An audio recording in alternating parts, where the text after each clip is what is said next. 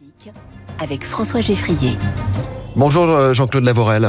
Bonjour. Bienvenue sur Radio Classique. Vous êtes entrepreneur et vous êtes invité ce matin dans Comment j'ai réussi. Vous avez créé dans les années 80 une société dans le médical à domicile. Quelle était l'idée? Quel était le point de départ? Le point de départ, c'est que il y avait déjà un trou de la sécu, donc je pensais que c'était moins cher de se faire soigner à domicile. Et puis surtout, j'avais vécu cette expérience, hélas, à 18 ans, d'être hospitalisé, de rentrer chez moi. Et j'avais vu quand même la différence en termes de bien-être. À ce moment-là, vous étiez pionnier hein, dans ce secteur du soin. J'étais un des pionniers, oui. Précurseur, en tout cas. Voilà, on était dans les premiers. En 1988, le secteur privé est véritablement permis dans le domaine de la santé avec un système de tarification. Ça n'existait pas avant, c'était vraiment... il y avait soit le public, soit l'associatif parapublic. Voilà, il y avait essentiellement l'associatif parapublic et le privé n'avait pas le droit de prendre des patients en charge à domicile. Et en 88, ça a été inscrit à la fameuse LPPR, qui avant s'appelait le TIPS, et on a pu faire ça à domicile. C'était quand même une belle avancée, oui. Donc LVL médical naît à ce moment-là, d'abord voilà. Uniquement sur le domaine respiratoire, c'est ça? Uniquement sur le domaine respiratoire, c'était la seule chose que nous pouvions faire à l'époque. C'est-à-dire, que faisiez-vous?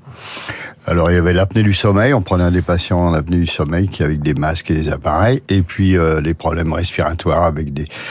l'oxygène, beaucoup d'oxygène à domicile, donc oxygène liquide, extracteur d'oxygène... ventilation, voilà, tout ce qui était respiratoire. Puis est venue la perfusion, la nutrition, la gestion du diabète. Voilà, là on est devenus des vrais professionnels avec des compétences techniques parce qu'il fallait mettre en place des perfusions chez les patients, les suivre, les livrer, avoir des retours, des informations auprès des médecins parce qu'il faut suivre quand même très sérieusement un patient à domicile, même si c'est quand même pas des traitements trop lourds. On faisait quand même de la prise en charge de cancer, entre autres, la nutrition parentérale, c'est-à-dire par les veines, la nutrition entérale par une sonde, soit gastrique, soit jéjunostomique, enfin, et le diabète par des systèmes de pompe à insuline. Est-ce que vous aviez une formation, au départ, en lien avec le médical? Alors moi, j'ai travaillé depuis environ 15 ans dans le secteur de la santé, où en réalité, j'étais commercial et je vendais du matériel médical pour les blocs opératoires, pour les réanimations, on va dire d'une façon générale dans les hôpitaux cliniques. Et vous aviez cette connaissance-là. Il n'y a rien de mieux que d'apprendre. Ouais, il y a rien de mieux que d'apprendre sur le tas. Vous savez, là on apprend vite parce que c'est concret, c'est pratique. Alors j'avais pas du tout les compétences pour diagnostiquer, etc. Mais néanmoins, je commençais à savoir exactement comment fonctionnait le corps humain. Et comment avez-vous bâti votre réseau et recruté notamment justement ces médecins dont vous parliez? Alors, bâtir le réseau, c'est assez simple quand on voit que ça marche dans une région, la mienne. Hein, je suis lyonnais, donc j'ai commencé à Lyon.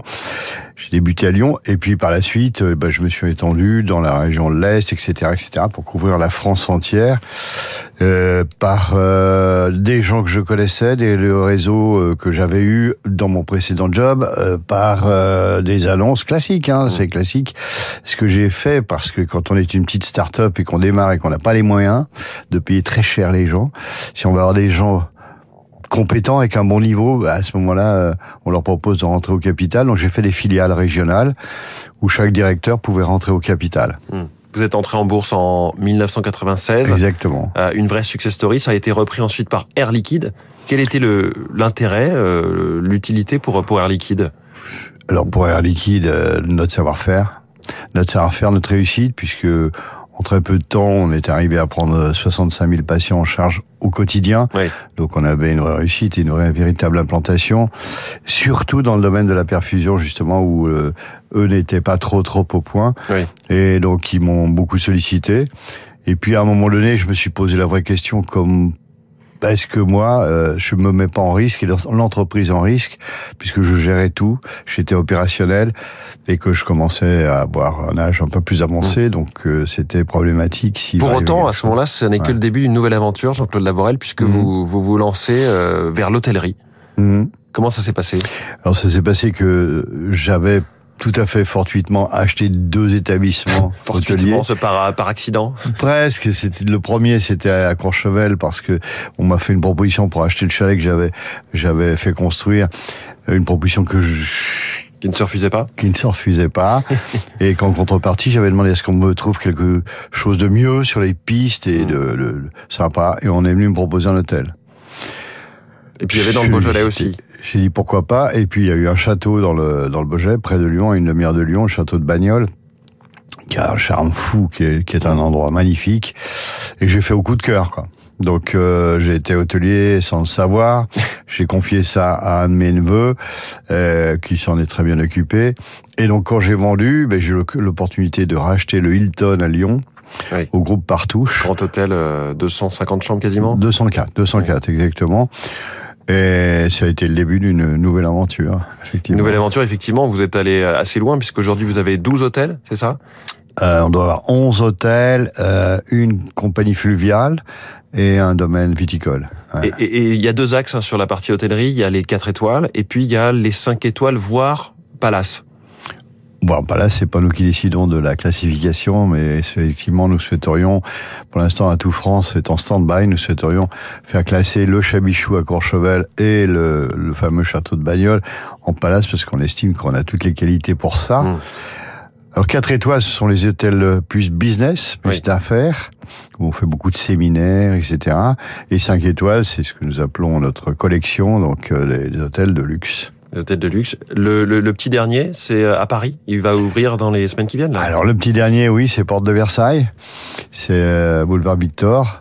Il devait ouvrir fin 2023. Hélas, aujourd'hui, c'est très difficile avec les entreprises de donner des dates pour des fins de travaux. Normalement, on a une date pour l'ouverture qui doit être le 19 février, je crois. Donc c'est dans 2 semaines à peine, même pas. Mmh. On voit entrepreneur lyonnais écrit dans tous les articles sur vous sur Internet. Alors est-ce que c'est que tout le monde a recopié Wikipédia qui porte cette marque, ou bien c'est vraiment une singularité qui vous définit? Le côté lyonnais. Lyonnais, oui, je suis. Vous l'êtes, mais est-ce que il y a un lien entre entrepreneur et lyonnais, par exemple? Non, pas vraiment, non. C'est qu'en fait, vous le savez, Lyon est une ville importante, néanmoins, c'est pas la capitale. Il y a un certain nombre d'entreprises avec quelques entrepreneurs comme moi, c'est-à-dire qui ont débuté avec rien. Il y en a d'autres qui ont hérité de l'entreprise de papa. On n'est pas très, très nombreux, c'est-à-dire qu'on se connaît tous. Même si on n'est pas amis, on se connaît tous. Oui. Donc peut-être que c'est ce côté un peu village gaulois, qui se retrouve. L'entreprise. Jean-Claude Lavorel, merci beaucoup d'être venu ce matin. Je vous en prie. Sur Radio Classique dans Comment j'ai réussi. Très bonne journée à vous.